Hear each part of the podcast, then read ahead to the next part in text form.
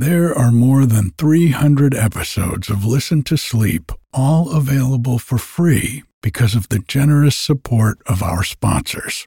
And while you'll never hear any ads after the story or meditation starts, you can get every episode ad free, plus over 100 bonus episodes, all for less than the price of one cup of coffee a month by going to listentosleep.com and clicking on support. Thank you. Why don't more infant formula companies use organic, grass fed whole milk instead of skim? Why don't more infant formula companies use the latest breast milk science? Why don't more infant formula companies run their own clinical trials? Why don't more infant formula companies use more of the proteins found in breast milk? Why don't more infant formula companies have their own factories instead of outsourcing their manufacturing? We wondered the same thing. So we made ByHeart, a better formula for formula. Learn more at byheart.com. Hiring for your small business? If you're not looking for professionals on LinkedIn, you're looking in the wrong place. That's like looking for your car keys in a fish tank. LinkedIn helps you hire professionals you can't find anywhere else, even those who aren't actively searching for a new job but might be open to the perfect role. In a given month, over 70% of LinkedIn users don't even visit other leading job sites. So start looking in the right place. With LinkedIn, you can hire professionals like a professional. Post your free job on linkedin.com slash people today. Imagine the softest sheets you've ever felt. Now imagine them getting even softer over time. That's what you'll feel with Boll and Branch's organic cotton sheets. In a recent customer survey, 96% replied that Boll and Branch sheets get softer with every wash. Start getting your best night's sleep in these sheets that get softer and softer for years to come. Try their sheets with a 30-night guarantee. Plus, get 15% off your first order at bollandbranch.com. Code BUTTERY. Exclusions apply. See site for details. Hi, I'm Eric, and this is Listen to Sleep slow, quiet stories to help you fall asleep.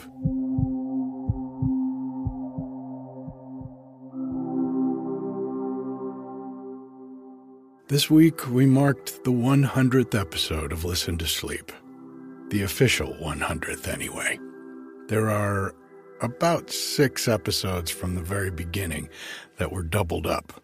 So we're over 100, but we hit the number officially for episode 100 this week with the long version of Bartleby the Scrivener. I hope all of you who like long stories enjoyed that one at over two hours. If you like the podcast and it helps you sleep, a couple ways you can support it are by leaving a review on Apple Podcasts or joining the Patreon.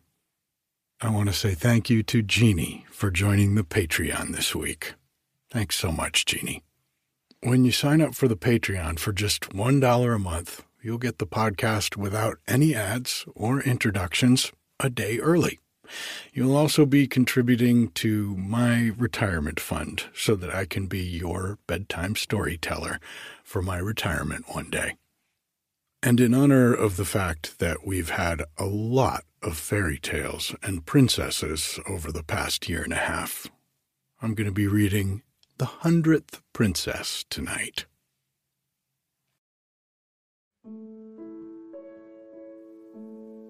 Let's take a deep breath in and out.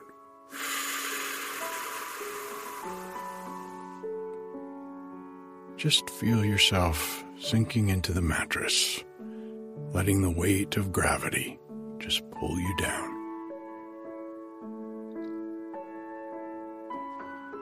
Let's take another deep breath. In and out.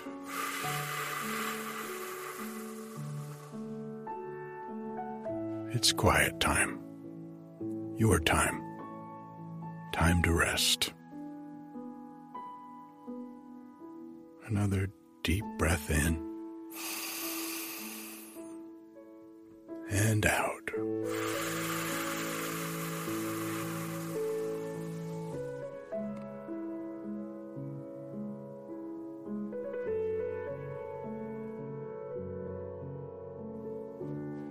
Nothing to do, nowhere to go. Time to sleep. If you get tired while I'm reading to you, that's okay. Just let yourself drift off.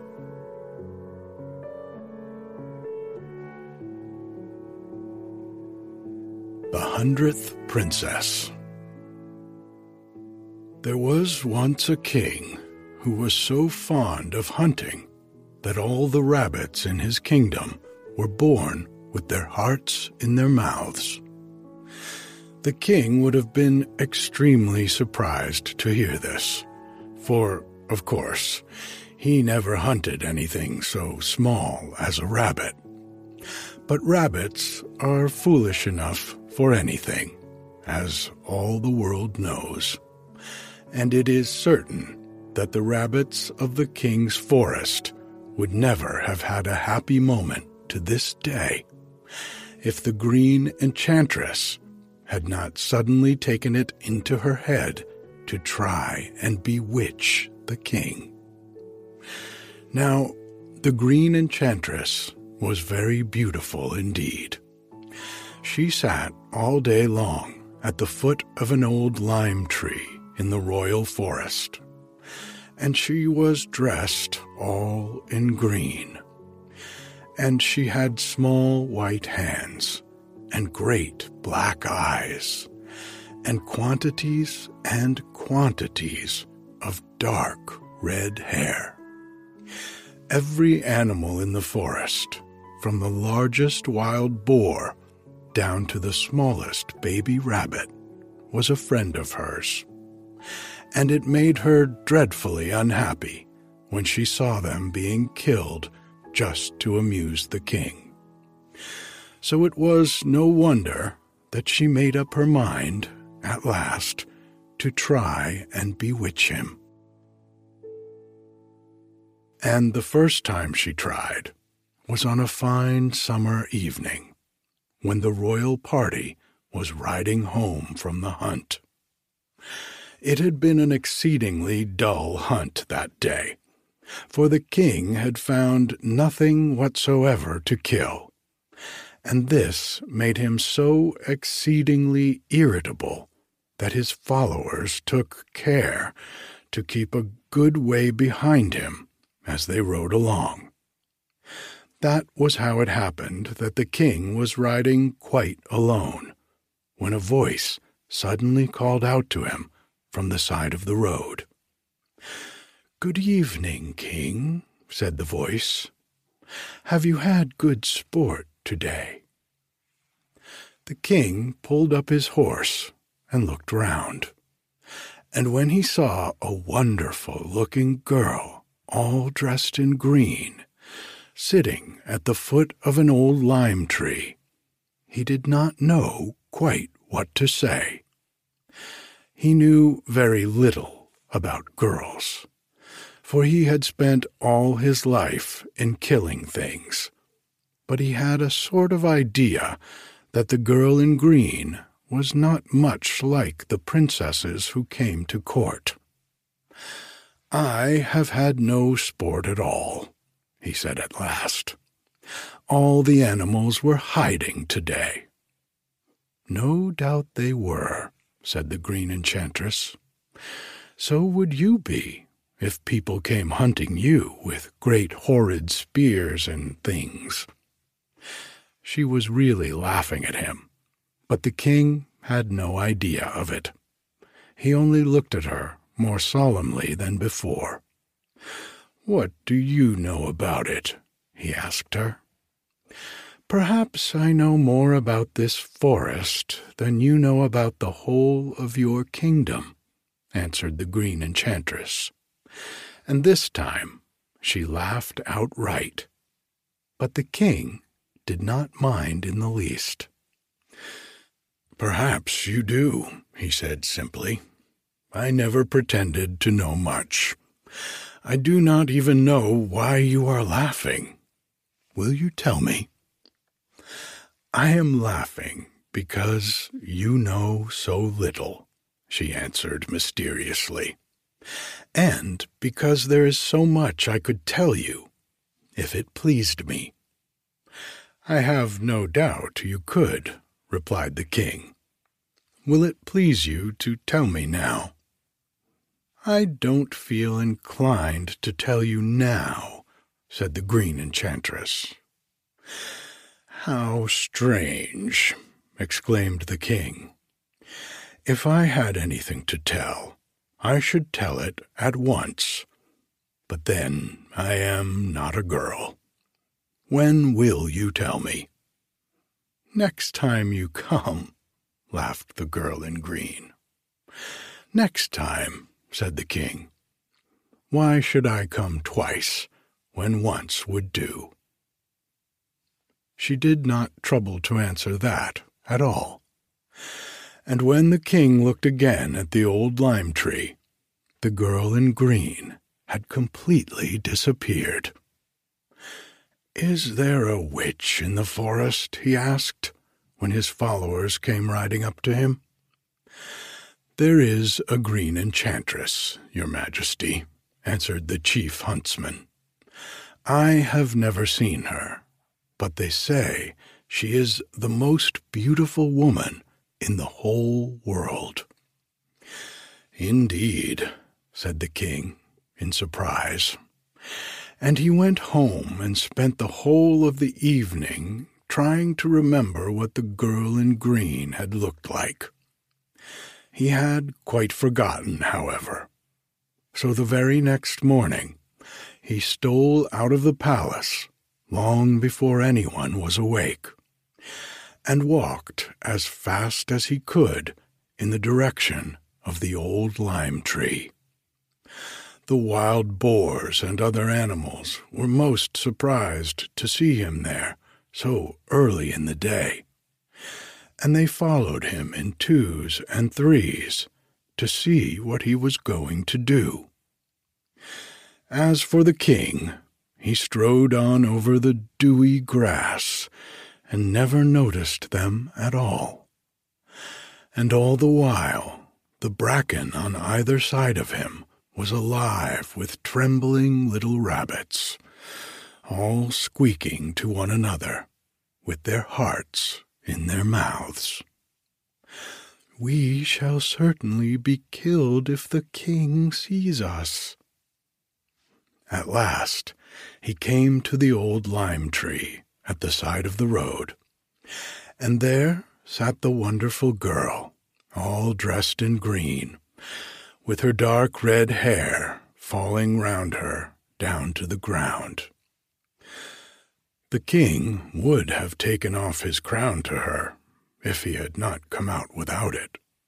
But he made her a low bow instead, and the green enchantress began to laugh. Dear me, she said, why have you come back again? They told me you were the most beautiful woman in the world so I came to see if it was true, said the king. And now you are here. Do you think it is true? asked the girl in green. I suppose so, said the king, doubtfully. But I don't know much about girls. If you were a wild boar, now, or. But I'm not a wild boar, cried the green enchantress. And she was so angry at being compared to a wild boar that she promptly threw a spell over the king and tried to turn him into a wild boar. But the king went on being a king, just the same as before, and he had no idea that he was expected to be a wild boar at that very moment. When are you going to tell me all the things you know? he asked her, smiling. I have forgotten what there was to tell, said the green enchantress, sulkily, and she got up and walked away among the trees. The king wondered what he had done to offend her, and he tried hard to remember whether he had ever offended any of the princesses who came to court. But as none of the princesses who came to court ever thought of showing their feelings, he would not have known if he had. Meanwhile, the green enchantress was feeling very cross indeed. What is the use of being an enchantress if people refuse to be enchanted? she grumbled. And she ran off as fast as she could to find her godfather, the magician Smilax. For nothing ever put her into such a good temper as a visit to her godfather. Now, Smilax was the most amiable magician the world has ever contained, and he lived in an ordinary little cottage with a green door and a white doorstep and a red chimney pot. And he did not look like a magician at all. All the same, Smilax was by no means a stupid magician, as the rest of the story will show. What is the matter? he asked, when his godchild ran in at the door. Do you want me to teach you a new spell? No, indeed, cried the green enchantress. I am tired of spells. I want something much better. Well, well, said the kind old magician. Let us hear what it is all about, and then we'll see what we can do. It was impossible to go on being cross when anyone was as good tempered as Smilax. So his godchild climbed at once onto the arm of his chair and sat there with her little white feet dangling, while she told him all about the king who would not turn into a wild boar. Is it not hard, pouted the green enchantress, that I cannot bewitch the king? Some kings are easier to bewitch than others, remarked the magician wisely. Now, what is it you want me to do for you? I want you to make me into a princess, said his godchild promptly. Then I can go to court and dance with the king. Only think of it. And she pretended that the poker was the king and danced round the room with it to show how she should behave when she got to court. That is Easily done, said Smilax. You shall go to court and dance with the king, if you like, and I will make you so fine a princess that the king will not be able to distinguish you from all the other princesses in the palace. But I don't want to be like all the other princesses, godfather. I want to be a real princess, objected the green enchantress. Smilax shook his head. Then I cannot help you, he said. Nobody can make a real princess, not even the fairy queen herself. Real princesses make themselves, and that is a very different matter. Shall I never go to court, then? asked his godchild, with tears in her eyes. Of course you shall, said Smilax. Can you not go to court without being a princess? There is a back door to the palace as well as a front one, and any ordinary person can get in at the back door. But you must give up all your witchcraft the moment you set foot in the palace, for it is impossible to be an ordinary person and a bewitching one at the same moment. I don't mind that, said his godchild. If I cannot bewitch the king, I do not want to be an enchantress any more. I will go to the palace this very minute. And so she did. And that was how it came about that there was a new scullery maid at the palace. And one fine morning, the king met her all among the vegetables as he took his stroll in the garden after breakfast. It is extremely probable that the king would not have noticed her at all if she had not happened to be wearing a bright green kerchief tied over her dark red hair. He felt sure that he had seen the bright green and that dark red somewhere before, so he stopped and looked at her. What are you doing? he asked her, with a smile. I am picking beans for the king's dinner, answered the little scullery maid. How extremely kind of you, exclaimed the king, who had always supposed that the beans for his dinner picked themselves. Will you let me look at them? She held out her basket, and the king peeped inside and found it full of bright scarlet flowers. Are those beans?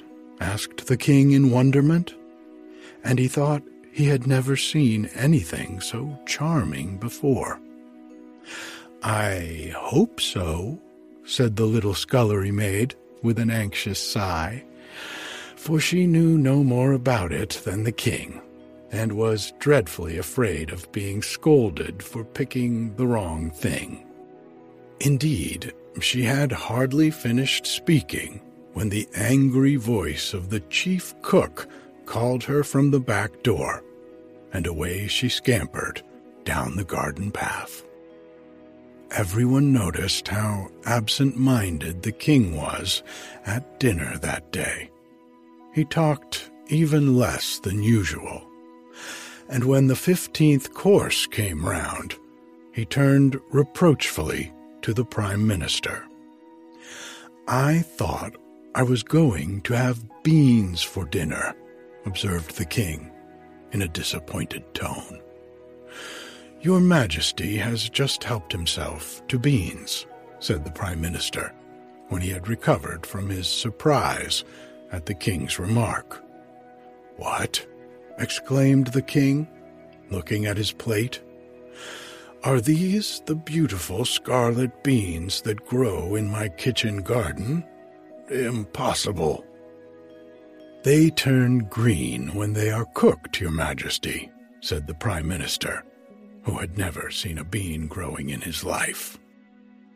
Then let me have my beans before they are cooked in the future, said the king. And the Prime Minister hastily made a note of it on his clean cuff.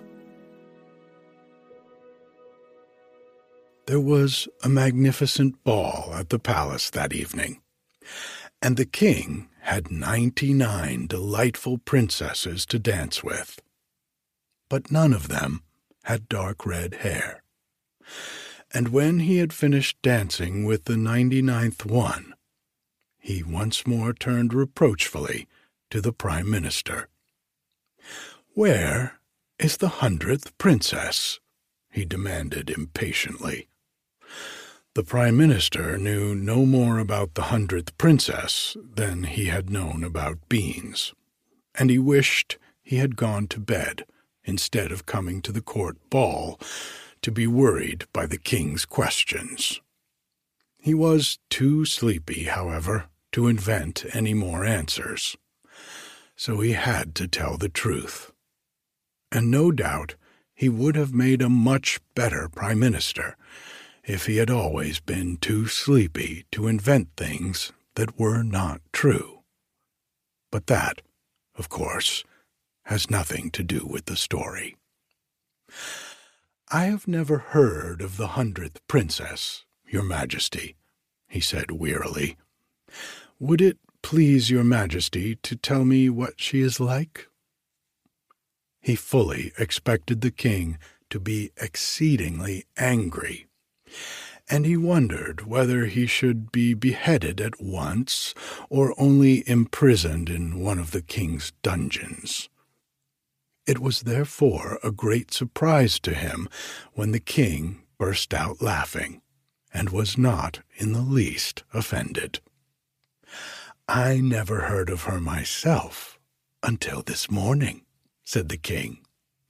She has wonderful dark red hair, and she is so sweet and so kind that she actually picks the vegetables for my dinner. The Prime Minister was so relieved at not being put into a dungeon that he positively yawned in the King's presence. And the King, for the first time in his life, noticed that he looked tired and sent him home to bed, which was certainly a much nicer place to send him to than a dungeon. And as for the Prime Minister, he went on speaking the truth to the end of his days. The next morning, the king hastened into his garden the moment he had swallowed his breakfast. The chief huntsman met him just as he was leaving the palace, and asked him what time it would please him to start for the hunt. Hunt? cried the king impatiently. What hunt? I am going to pick the vegetables for my dinner, and that is ever so much more important. And he ran down the steps and across the lawn as never a king had ran before. The little scullery maid was wandering among the gooseberry bushes, with a very disconsolate look on her face. I am looking for sage to stuff the king's ducks with, she said, when the king came hurrying towards her. But I don't know a bit what it is like, and how can I be expected to pick things when I don't know what to pick? Do not look so distressed, said the king, for her eyes were full of tears. I am the king and I do not mind whether my ducks are stuffed or not. Ah, but the chief cook does, said the little scullery maid, who, of course, had known all the while that he was the king. The chief cook will beat me if I do not fill my basket with sage. Look, this is where he beat me yesterday for bringing the wrong beans she rolled up her sleeve and showed him a tiny black speck on her dainty white arm. To be sure, it was not much of a bruise, but when one has been an enchantress all one's life, it is a little hard to be beaten for not knowing enough. The king was quite overcome with distress, and he stooped and kissed the little black mark tenderly.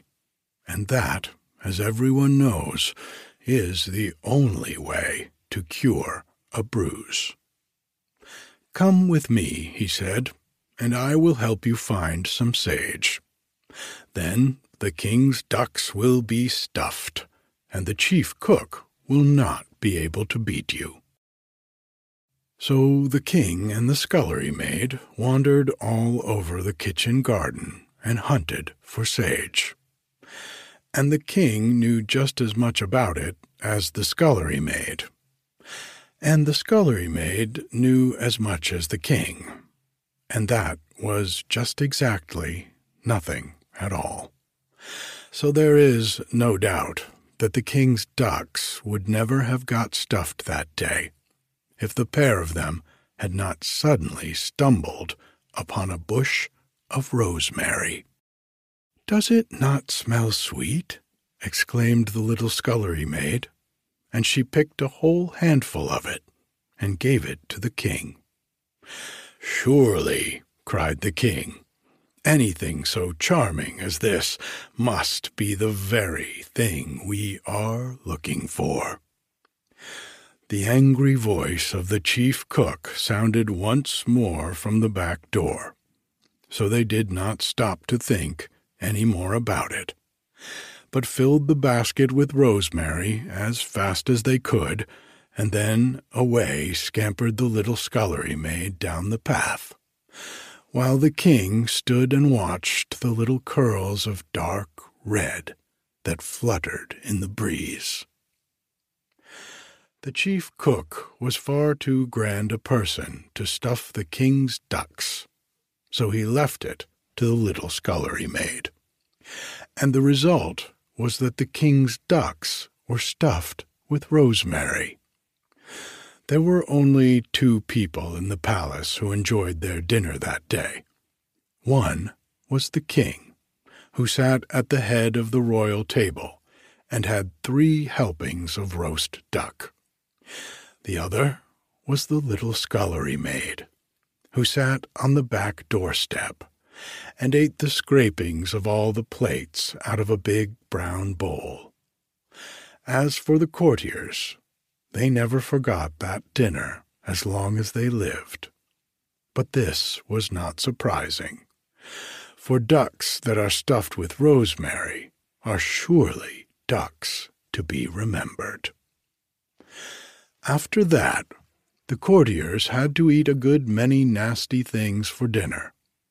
Every day the chief cook sent the little scullery maid into the garden to pick something for the king's dinner, and every day the king came and helped her to find it. And although they never found the right thing, and although it was generally very nasty, the king always ate three helpings of it. And that was all that mattered to the chief cook. To be sure, it was a lot of trouble to take, just to please the chief cook, and it would have been far simpler to have cut off his head then and there. But neither the king nor the scullery maid thought of that. After all, it was much nicer to go on meeting each other among the gooseberry bushes, and it certainly saved the expense of an execution. Before long, people began to wonder what had come over the king. He never went near the royal forest, and when he was not in the kitchen garden, he was in the library, looking for books that would tell him the difference between a banana and a turnip and the best place to find a cauliflower. The chief huntsman and all the other huntsmen had never been so dull in their lives. But the wild boars and all the other animals were as happy as the day was long. Even the rabbits began to pop up their heads above the bracken, and were quite amazed when they found that no one was waiting to kill them. Truly, they squeaked to one another, the green enchantress must have bewitched the king after all. And perhaps they were not far wrong. Now, the same thing cannot go on forever, and one morning, when the king hastened out into the garden as usual, the scullery maid saw at once that he had something important to say. There is to be a ball tomorrow, he told her. The Prime Minister says so. And there will be ninety nine princesses there, besides yourself. The little scullery maid shook her head. I shall not be there, she said. I am only a scullery maid, and no one, not even the fairy queen, can make me into a real princess. You are the hundredth princess, declared the king, and no one, not even the fairy queen, can make you into a scullery maid. The ninety nine other princesses have never picked the vegetables for the king's dinner, sighed the little scullery maid. They would never do anything half so sweet nor so kind, said the king. The ninety nine other princesses, continued the little scullery maid, looking down at her crumpled print gown, have never worn such an old frock as mine. Nor have they ever looked half so beautiful or so charming, said the king. The angry voice of the chief cook sounded loudly from the back door, and the little scullery maid turned to run down the path as usual. But this time the king caught her by the hand and held her back. Will you come to the ball and dance with me? he asked coaxingly. She looked very sad I am not a real princess, you see, she sighed. The angry voice of the chief cook sounded louder than before, and she pulled away her hand and escaped down the path. Will you come to the ball? the king shouted after her. Perhaps, laughed the little scullery maid over her shoulder. And the next moment she was out of sight.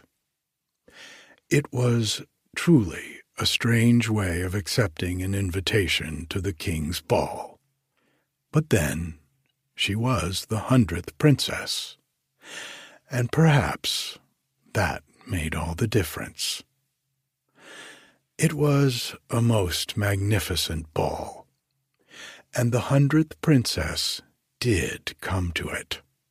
For just as the king finished dancing with the last of the ninety nine princesses, a great hubbub was heard in the hall outside, and into the room ran the little scullery maid, and after her ran the chief cook with the soup ladle in his hand, and after them both came the prime minister and the chief huntsman and the Lord High Executioner and all the other people who were in the hall, because they did not know how to dance.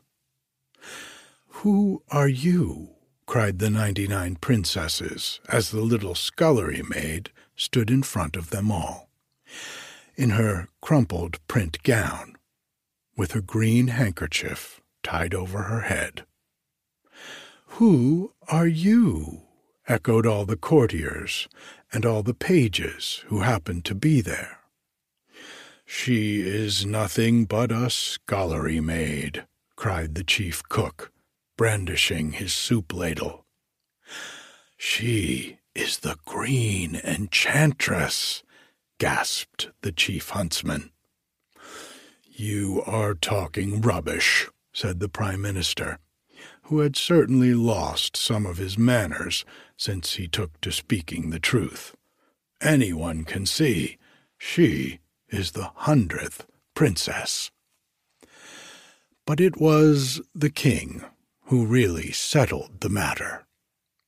She is the queen, of course, he said gently, and came and took her by the hand. And no one thought of contradicting him for although real princesses have to make themselves, it is quite certain that any king can make a queen. When the ninety nine princesses saw how charming the little queen was, they crowded round her with one accord and gave her ninety nine kisses. So they were real princesses after all. Tell us, they begged her afterwards, are you really the Green Enchantress? Oh, no, she said. I gave up being an enchantress when I found I could not bewitch the king. Why did you want to bewitch me, dearest? asked the king in amazement. Because you were so fond of killing things, she said. Then I will never kill anything again as long as I live, vowed the king. And that is the end of the story. For when the little rabbits heard that the king had given up hunting, they all gave a great gulp and swallowed their hearts. And after that, there was no one in the kingdom who was not happy. For everybody's heart was in the right place.